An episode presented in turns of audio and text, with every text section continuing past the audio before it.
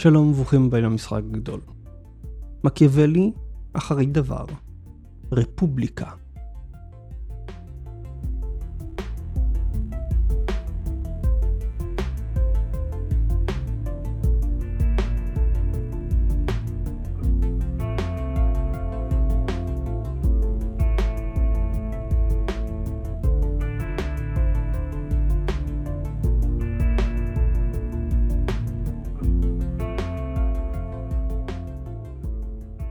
מאז השביעי באוקטובר אנו מסתובבים עם תחושה שמשהו צריך להשתנות.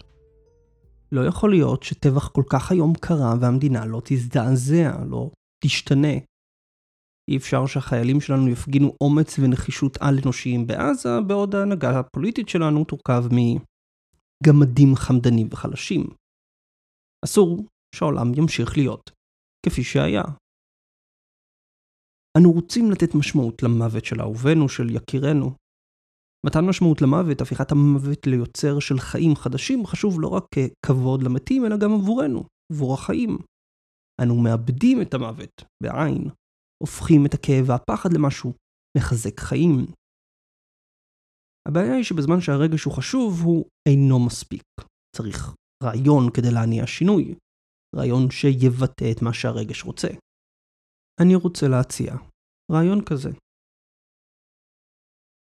עד לשביעי באוקטובר, ישראל הייתה נתונה במשבר פוליטי שכנראה עוד ישוב. במשבר, שני הצדדים טוענים שהם רוצים דמוקרטיה. תומכי הרפורמה המשפטית רואים בדמוקרטיה את שלטון הרוב ורוצים שהקואליציה תהיה מסוגלת לממש את האג'נדה שהבטיח לבוחרים שלה. נמאס להם מההתערבות של בג"ץ, במיוחד במדיניות ההגירה של הממשלה. נמאס להם להיות, בעיניהם, אזרחים סוג ב', בעוד קבוצות חזקות יותר מנהלות בפועל את המדינה. הצד השני גם הוא רוצה דמוקרטיה. הוא מפחד שהרפורמה המשפטית תחליש את הרסן על הקואליציה ותסכן את עתיד הדמוקרטיה הישראלית. חלקם חוששים משחיתות במינהל הציבורי והחלשת המוסדות בישראל שידרדרו אותה כלכלית. אחרים חוששים מפגיעה בזכויות אדם, זכויות מיעוטים והפיכתה של מדינת ישראל מדמוקרטיה ליברלית לדמוקרטיה לא ליברלית. בסגנון הונגריה. מי צודק? מי הדמוקרט? אני חושב שזו השאלה הלא נכונה. היא לא השאלה הנכונה מפני שדמוקרטיה לא מתייחסת לחששות או לתסכול של שני הצדדים. אפשר שתהיה לך דמוקרטיה ותהיה אזרח סוג ב'. אפשר שתהיה לך דמוקרטיה ויסתמו לך את הפה. פרדריך הייק, מהכלכלנים החשובים של המאה ה-20 ותומך נלהב בחירות אישית ובכלכלת שוק חופשי, ניסח זאת כך בספרו הדרך לשעבוד. ההתרגזות האופנתית בדמוקרטיה היא הנושאת באחריות לדעה המטעה וחסרת השחר שכל עוד רצון הרוב הוא בסופו של דבר מקור השלטון, אין השלטון יכול להיות שרירותי. לא מקור השלטון, אלא הגבלתו היא שמונעת ממנו להיות שרירותי. סוף ציטוט. הוא רוצה לומר, אם לשלטון הרוב אין חוק שיגביל אותו, הוא יכול לעשות ככל העולה על רוחו. שוויון בין אזרחים, הגנה על זכויות הפרט, הגנה על מיעוטים, כולם עלולים להידרס על ידי הרוב. והרוב בישראל הוא יחסי. הוא נקבע על ידי חלוקת המנדטים לכנסת, חלוקה שכמה אלפי קולות לכאן או לכאן יכולים לשנות. כאשר אנחנו תומכים בשלטון הרוב, כדאי לזכור שהרוב הזה יכול להשתנות. מבחינת ניהול סיכונים טוב לנו כאזרחים, כל האזרחים, שהרוב, כל רוב, יהיה מרוסן. כמובן, לרוב יש משמעות. המפלגות השונות נבחרות לכנסת כדי לקדם אג'נדה מסוימת בה מעוניינים הבוחרים שלהן. ההתחברות שלהן לקואליציה נועדה לקדם את אותה אג'נדה, אם דרך חקיקה, אם דרך פעולות הממשלה. הפיקוח המרכזי על הממשלה אמור להיות על ידי הכנסת, הגוף היחיד בישראל אותו בוחר העם. הסמכויות הרחבות שבית המשפט העליון לקח לעצמו עם השנים הן שמתסכלות את המצביעים למפלגות הקואליציה. בית המשפט לא אמור להיות המקום בו מלובנות מחלוקות בחברה הישראלית. בתיאוריה, הכנסת היא שאמורה לדון במחלוקות יסודיות ולגבש קווי מדיניות, תוך שיח מכבד בין כלל הקבוצות, וקבלת החלטות באמצעות דיאלוג ופשרה. המונח דמוקרטיה אינו תופס את הבעיות האלו. ההתמקדות בדמוקרטיה מסיחה את דעתנו מהן ונותנת לכל צד להתבצר בעמדתו. אני חושב שמונח טוב יותר בשביל הדיון הציבורי על איך מדינת ישראל צריכה להיראות, הוא לא דמוקרטיה, אלא רפובליקה. מה שאנחנו רוצים, כולנו, ימין, שמאל, מרכז, היא רפובליקה. אנחנו רוצים שהרפובליקה הזאת תהיה דמוקרטית. אך הבעיה המרכזית שלנו, הבעיות המרכזיות שלנו, נקודות המחלוקת שלנו, נוגעות דווקא לאיך עובדת או לא עובדת הרפובליקה הישראלית.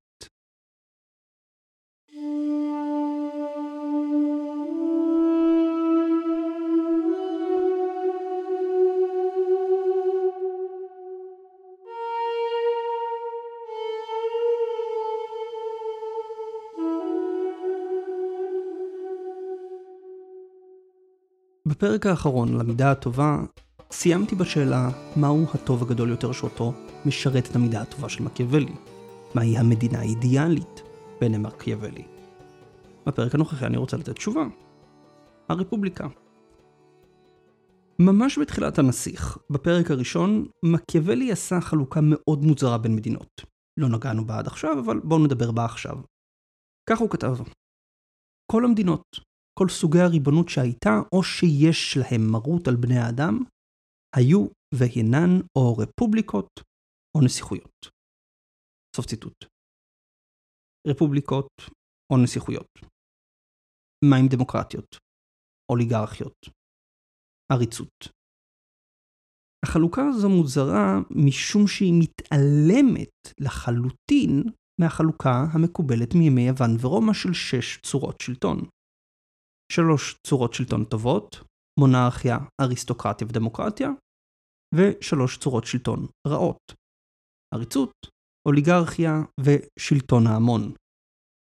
החלוקה הייתה מוכרת באיטליה בימי הרנסאנס, וכחלק מההשכלה שלו מקיאוולי קרוב לוודאי למד את הטקסטים של הוגים גדולים מימי יוון ורומא, כמו הפילוסוף הרומי קיקרו, שגם הוא הביא את החלוקה בכתביו. כלומר, אנחנו יודעים שמקיאוולי ידע על החלוקה הזאת של שש צורות השלטון. אז למה הוא לא השתמש בה? יותר מזה, הוא ידע שהקורא שלו מכיר את החלוקה המקובלת, מה שיגרום לו להרים גבה כשיקרא את החלוקה רפובליקות או נסיכויות.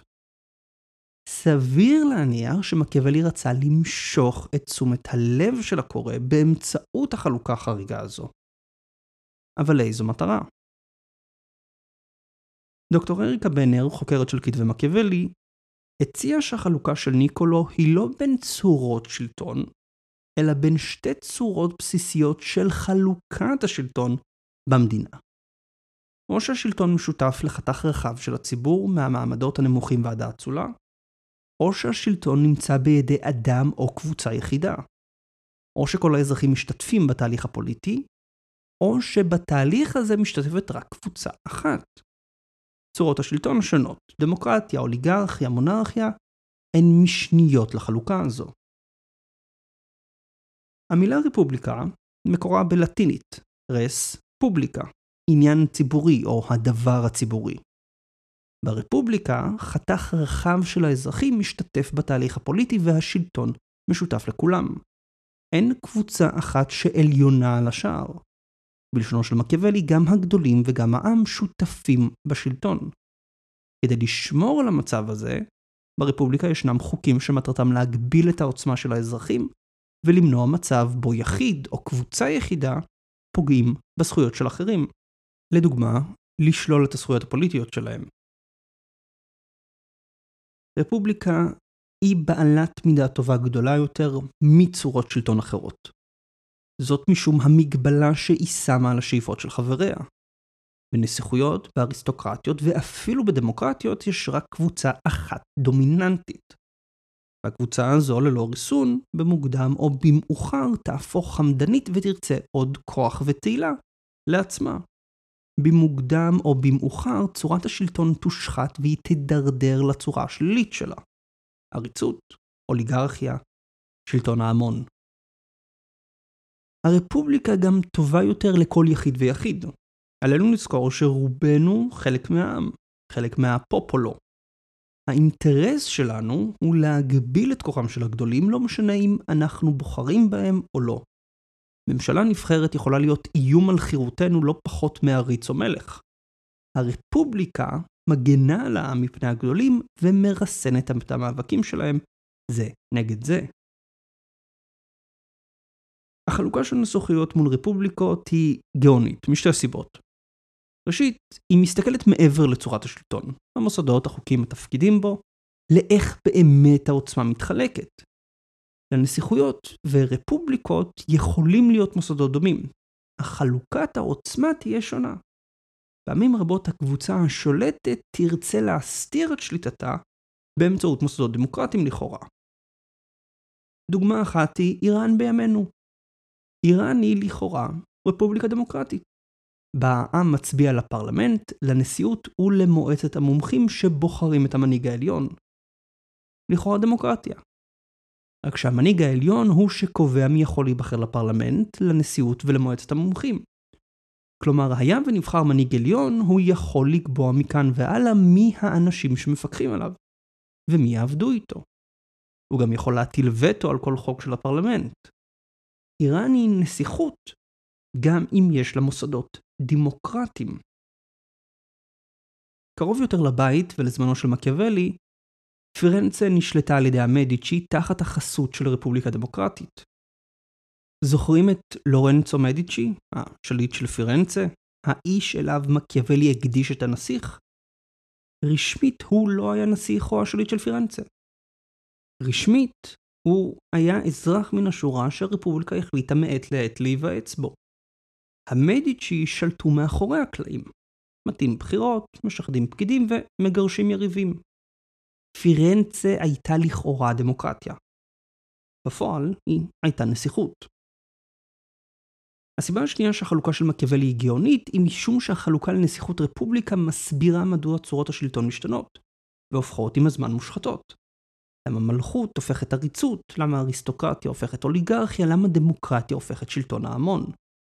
ההשחתה הזו נובעת משני פגמים יסודיים שיש בכל נסיכות. תמיד תהיה קבוצה מקופחת בשוליים שלה, ותמיד תהיה קבוצה שליטה שאינה מרוסנת ועלולה לנצל לרעה את כוחה. הגישה של מקיאוולי לפוליטיקה היא שהפוליטיקה נמצאת תמיד בתנועה. אין קיפאון, אין סטטוס קוו, תמיד יש תנועה. העובדה שיש מישהו היום בשלטון שאינו מנצל את כוחו לרעה, אינה מעידה שמחר לא יבוא מישהו שכן יעשה זאת. קבוצה או קבוצות מקופחות הן כר פורה למתנגדי שלטון לבנות בסיס תמיכה כדי להשיג עוצמה עבורם. העובדה שאנשים נדחקו מהזירה הפוליטית אינה אומרת שאין להם עוצמה פוליטית, אלא פשוט שהשלטון הנוכחי לא מאפשר להם לממש אותה. המדיצ'י בנו את העוצמה הפוליטית שלהם בין השאר על ידי רתימת קבוצות שנדחקו הצידה על ידי האוליגרכיה הפלורנטינית. המדיצ'י היו היחידים שהיו מוכנים להקשיב לאנשים הפשוטים ואלו התמסרו אליהם, גם כאשר המדיצ'י קידמו בעיקר את האינטרסים שלהם במוסדות השלטון. ייתכן שעצם החלוקה של מקיאוולי לנסיכויות ורפובליקות היא ביקורת ואזהרה ללורנצו מדיצ'י. ביקורת, מקיאוולי בעצם חשף את הסוד של פירנצה. היא לא רפובליקה, כי המדיצ'י שולטים בממשלה ובבחירות, היא נסיכות. זה לא משנה מהם מוסדות השלטון, אם בסוף העוצמה מרוכזת בידי קבוצה אחת ויחידה. ואזהרה מפני שבשלב כלשהו, או שהמדיצ'י ייאלצו להפסיק את ההצגה ולהפוך לנסיכים רשמיים, או שהעם ימרוד כדי להקים רפובליקה. אגב, שני הדברים קרו אחרי שמקיאוולי כתב את הנסיך.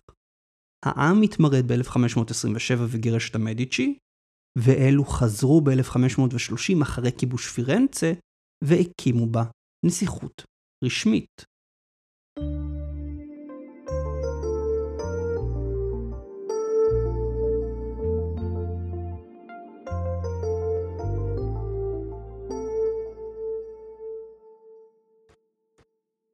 לפני שנמשיך, אני רוצה להגיד תודה לכל חברי מועדון המשחק הגדול שמאפשרים לי לעשות את הפודקאסט הזה.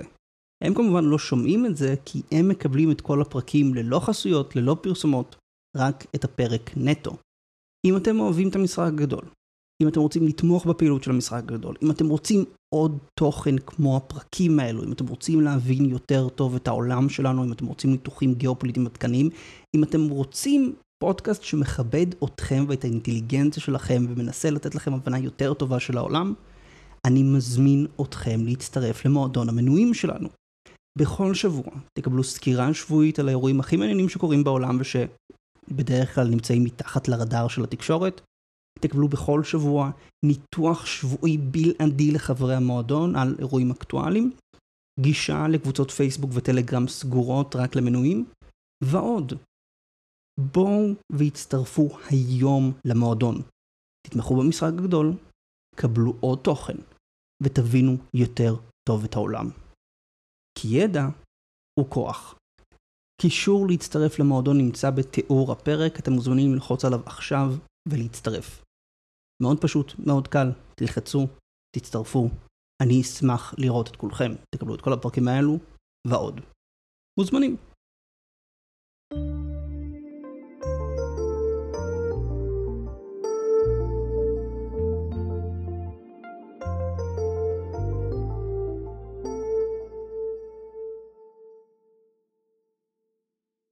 רפובליקה היא הצורה היציבה היחידה של שלטון שיכולה להתקיים לאורך זמן.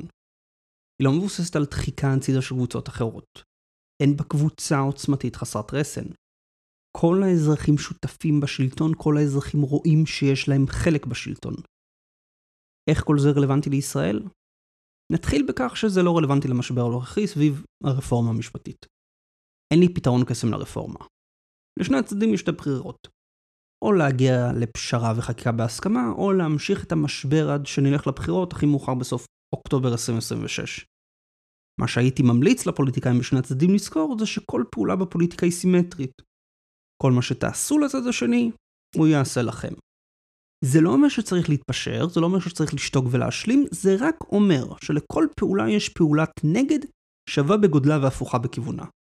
ככל שהמשבר ממשיך ושני הצדדים פועלים זה נגד זה, כן הם מכשירים את המשבר הבא ופעולות חריפות יותר. אני מקווה שחברי הכנסת בשני הצדדים מודעים לכך ולמחיר שמדינת ישראל עלולה לשלם מהמשך המשבר. מה מעבר? איך ישראל יכולה להיות רפובליקה? ראשית, עיגון בחוק יסוד של זכויות אדם פוליטיות, וסיום מצב החירום בו ישראל נמצאת מאז הקמתה. עיגון הזכויות בחוק יסוד ירסן את השלטון. סיום מצב החירום בישראל יסגור פרצה בהגנה על אותן זכויות.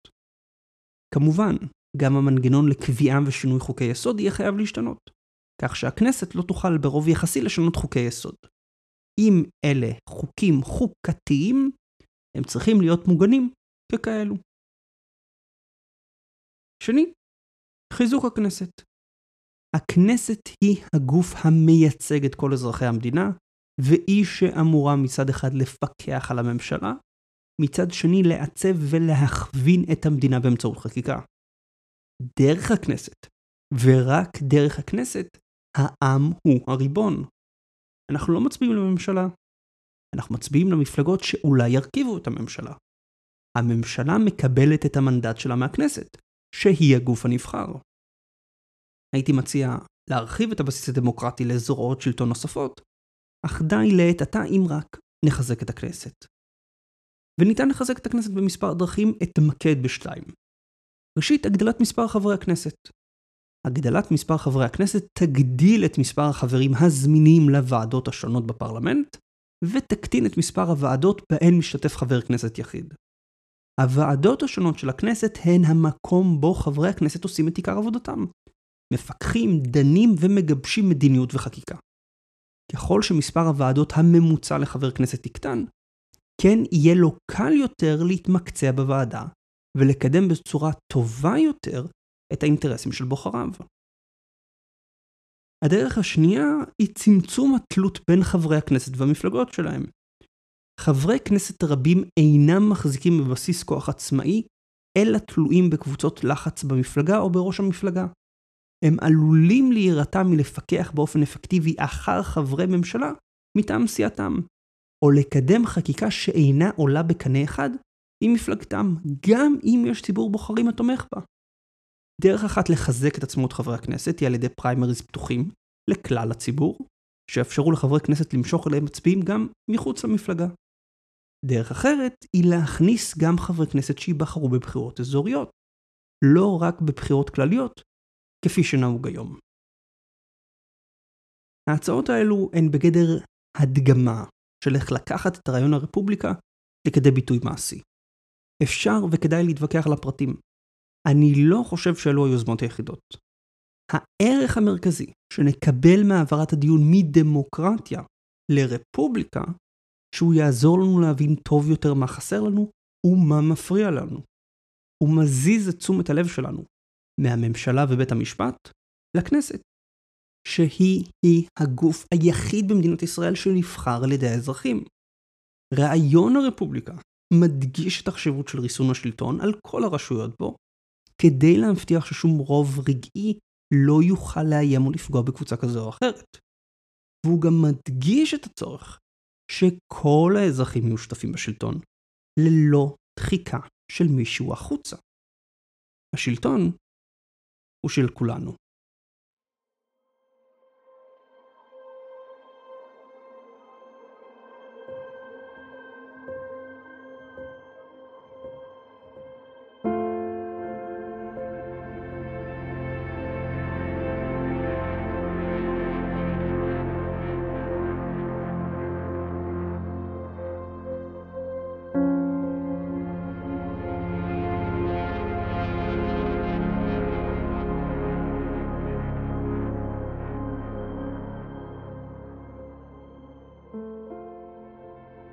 אסיים ברשותכם במספר מילים אישיות. כולנו, במוקדם או במאוחר, נמות. המוות הוא הקבוע היחיד של חיינו. השאלה הגדולה היא מה נעשה בזמן שניתן לנו מעל האדמה. לא משנה מה אנו רוצים לעשות עם חיינו, אנחנו צריכים לשם כך חירות. אנחנו צריכים לשם כך אנשים אחרים. אנחנו לוקחים כדבר מובן מאליו את קיומה של המדינה ואת קיומו של סדר פוליטי, בו יש לנו את החירות לעצב את חיינו ללא פחד מאחרים. אנחנו היורשים של פרויקט פוליטי בן 500 שנה, בו היחיד קיבל אוטונומיה וכוח השלטון רוסן. השירות הכי גדול שאנחנו יכולים לעשות לעצמנו, לדורות הבאים אחרינו, הוא להגן על הסדרים שקיבלנו. לפתח ולשכלל אותם. שלטון הנבחר על ידי העם ולמען העם אינו דבר טבעי ואינו דבר מובן מאליו. הוא אולי לא מושלם, אך הוא השלטון הטוב ביותר לשמירת החירות האנושית, וכדי להתמודד עם פורטונה. רק חברה חופשית ושלטון רפובליקני יכולים להשתנות במהירות בהתאם לזמנים. הם אינם כפופים לא לאידיאולוגיה נוקשה, לא לקבוצת שלטון עוצמתית. כיהודים, קיבלנו גם מתנה בדמות שלטון יהודי ריבוני בארץ ישראל. אנו, דור שלישי במדינת ישראל, לא יודעים לא אנטישמיות, לא פרעות. לראשונה מזה אלפיים שנה, יהודים יכולים לקיים חיים לאומיים חופשיים בארצם. זו מתנה נדירה. אין בפוליטיקה טוב ורע מוחלטים. אין ספר הוראות מדויק מה לעשות בכל מצב. אני לא רוצה למכור לכם דוגמה והאמת לא אצלי. אבל אני יכול לחלוק מה לדעתי מרכיב וירטו אזרחי, המידה הטובה הרפובליקנית, שיכולה לעזור לנו גם בחיינו האישיים וגם כדי לשמור ולפתח את המדינה שקיבלנו. ראשית כל, אהבו את החירות, ואת האחריות שבאה איתה ותלויה בה. אין חירות ללא אחריות. זה נכון ברמת היחיד ונכון ברמת הקולקטיב. האחריות על מעשינו היא סימן חירותנו. האחריות על חיינו היא המתנה של חירותנו. שנית, אל תמותי טיפשים. השכלה רחבה היא הנכס הכי חשוב שלכם. היא תיתן לכם כלים להתמודד עם אתגרי החיים, להבין טוב יותר את המציאות ולהפיק את המירב מהזמן שיש לכם. יש כל מיני דרכים להשיג השכלה בעולם המודרני שלנו, חפשו את זו שמתאימה לכם. אולי אתם אנשים שצריכים לשמוע כדי לקלוט, אולי לראות, אולי בכלל לקרוא. אני לומד דרך קריאה, כמעט לא דרך הקשבה. קראו ספרים, ועדיף שיהיו ישנים. אם משהו שהתפרסם לפני מאה שנה עדיין קיים בתודעה הקולקטיבית, הוא כנראה שווה את זה. כמו הנשיר של מקיאוולי. חישדו תמיד בגדולים. אין לכם פוליטיקאי, אין לכם מפלגה.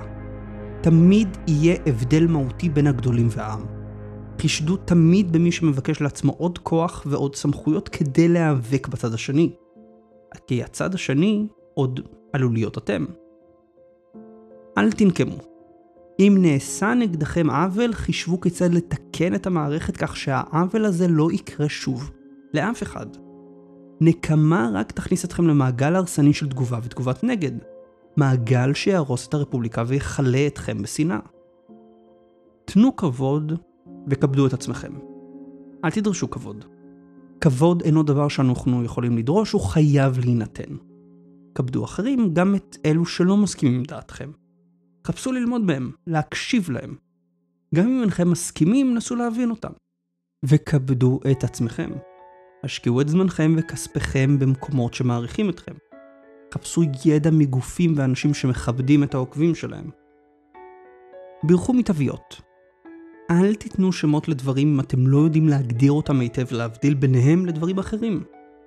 ימין, שמאל, שמרן, פרוגרסיבי, מערבי, כולם תוויות שמרעילות את החשיבה. התרחקו מהאנשים שמשתמשים בתוויות כמו מאש. הם אינם מכבדים אתכם. הם אינם מכבדים את עצמם. היו צנועים וזכרו תמיד את פורטונה. כאשר אתם מנסים לגבש דעה בנוגע לאופן פעולה מסוים, שקלו את הדרכים בהן אותה פעולה יכולה להשתבש. כאשר אתם מבקרים את הממשלה, נסו לחשוב על השיקולים והמגבלות. יש יותר מדי פרשנים ואושיות שמעולם לא התמודדו עם אילוצים, או שטורחים לחשוב צעד אחד קדימה, אך מחלקים עצות וביקורת כאוות נפשם. התרחקו מהם, אל תהיו הם. אתם תהיו חכמים יותר, ועם לחץ דם נמוך יותר, אם תזכרו שפורטונה תמיד ממתינה להכשיל אתכם. תשבו כיצד לנצח אותה.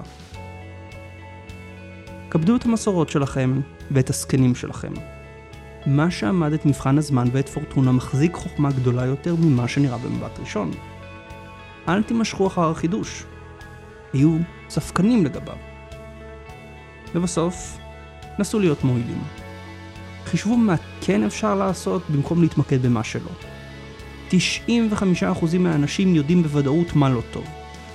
5% מנסים את מה שיכול להיות טוב. תהיו אתם החמישה אחוזים. עשו טוב, והתמקדו היכן שאתם יכולים להשפיע. אלו נשמעות כקלישאות, אך מקיאוולי לימד אותנו שאנחנו לא קובעים את תוצאות מעשינו. הדבר היחיד שאנו יכולים לקבוע הם מעשינו. אז עשו זאת. תהיו השינוי שאתם רוצים להיות בעולם. עשו את מה שאתם חושבים לדבר הנכון. אולי לא תשנו דבר. אולי תשנו הכל. אינני מכיר אתכם. אינני יודע מה אם בכלל לקחתם מהסדרה. אני מקווה שהרבה. היא הייתה עבורי מסע אינטלקטואלי מרתק. דיברתי עם מקיאוולי, ואת שלימד אותי אקח איתי להמשך המסע. לכם נותר לי רק לומר זאת. אנחנו חיים בתקופה סוערת של שינויים היסטוריים. לא בחרנו בתקופה הזו, אך היא תקופת חיינו. בואו ונעמוד באתגר. בואו ונפיק ממנה את המירב. אודנטס פורטונה יובט. פורטונה אוהבת את הנוזים. או בגרסה העברית למשפט, השם עוז לנו ייתן, השם יברך את עמו בשלום. יהיו נועזים. בהצלחה. ותודה לכם שלקחתם איתי חלק במסע הזה. נתראה בפרק הבא.